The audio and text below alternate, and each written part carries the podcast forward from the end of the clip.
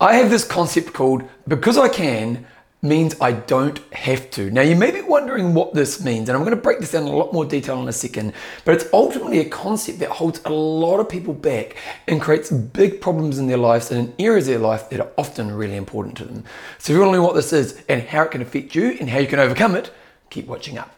So this concept I'm talking about is, is because I can means I don't have to. And I thought I'd tell you a bit of a story about my fitness career to kind of break this down in a little bit more detail. So when I first started teaching fitness, I was always known for a couple of things. I was known as the really fit guy who was heaps of fun and a really good communicator. And in the fitness world, communicator means that you're really good at kind of connecting with the people in your classes. So you're good with people. I was good at having fun and I was extremely fit. Now, with those three base foundations under my fitness instructing, I was able to go really far in my career. And actually, I was pretty much able to get to the highest level in my career just based on being really great at those three things. And for the earliest part of my career, I, I just made those three things my mainstay of everything that I did. But if you had asked other instructors at my gym at that time, where are Bevan's weaknesses? they would have had some really obvious answers around those weaknesses. So, for example, his detail around choreography would have been one of the things that they would have identified. They would have said, oh, Bevan always makes mistakes. But Bevan get away with it because he's got these three foundations. He's really fit, he's a good communicator, and he's fun. And this is where this concept comes into place. Because I was really good at those three things, and I was able to get to pretty much the, the, the dream that I hoped to achieve in my career, it meant that I didn't feel I had to do the work in some of the other areas, which actually would have made me a better instructor. Here's another really good example of people who are extremely fit exercisers. There's a lot of people who are extreme exercisers. They love exercising a lot. They don't even have to be that extreme. They just exercise a lot in their life. And because they can be really good at exercise, they can think that they can get away with having bad nutrition habits. Like it's really interesting. If you look at the the nutrition habits of a lot of exercises, they're often not that good. And because in their mind, they think, well, because I can exercise, I don't have to focus so much on my nutrition. Now, the thing about this theory is, is it's kind of true.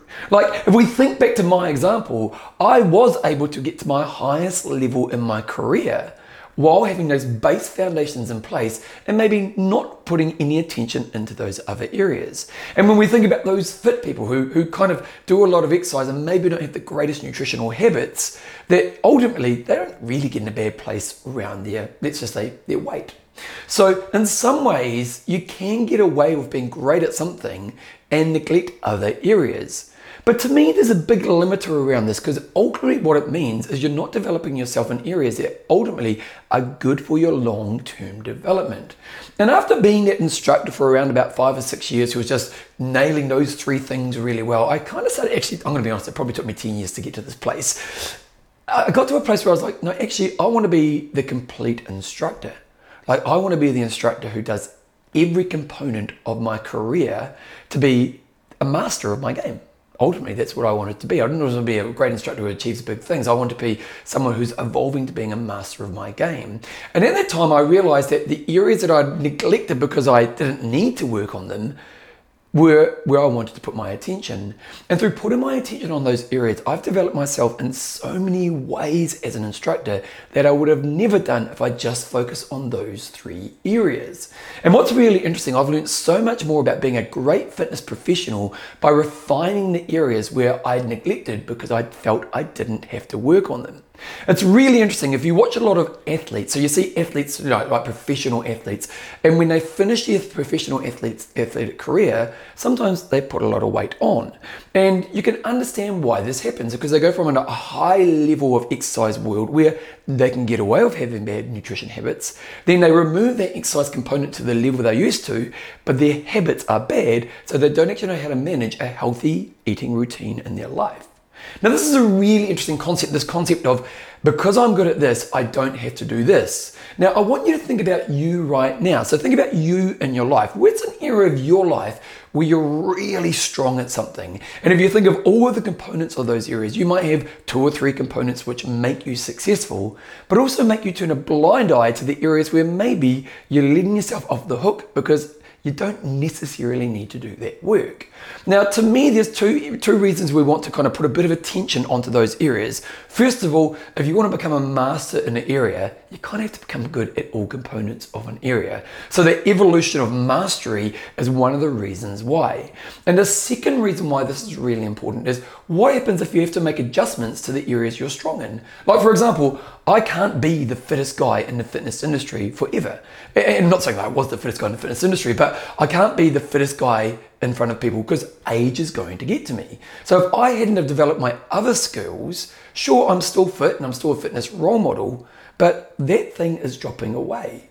And if I hadn't developed those other skills, would I be losing my ability to teach a great fitness class? And this is the thing, a bit like the athlete who loses the amount of exercise they're doing each week. If I have to lose the component I'm strong in in the long term, where am I going to be in this area in the long term?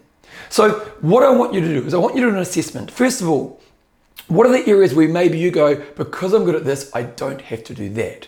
And do an assessment of the things that you're not doing. And then ultimately, what you want to do is you want to spend some time putting your focus, your energy, and a bit of a growth pathway in front of you so you're actually developing that side of yourself.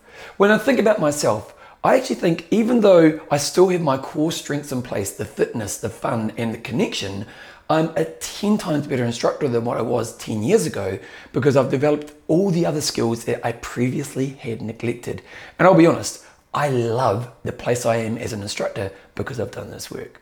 So reflect upon yourself, identify those areas, and maybe it's time for you to put some energy into those areas yourself.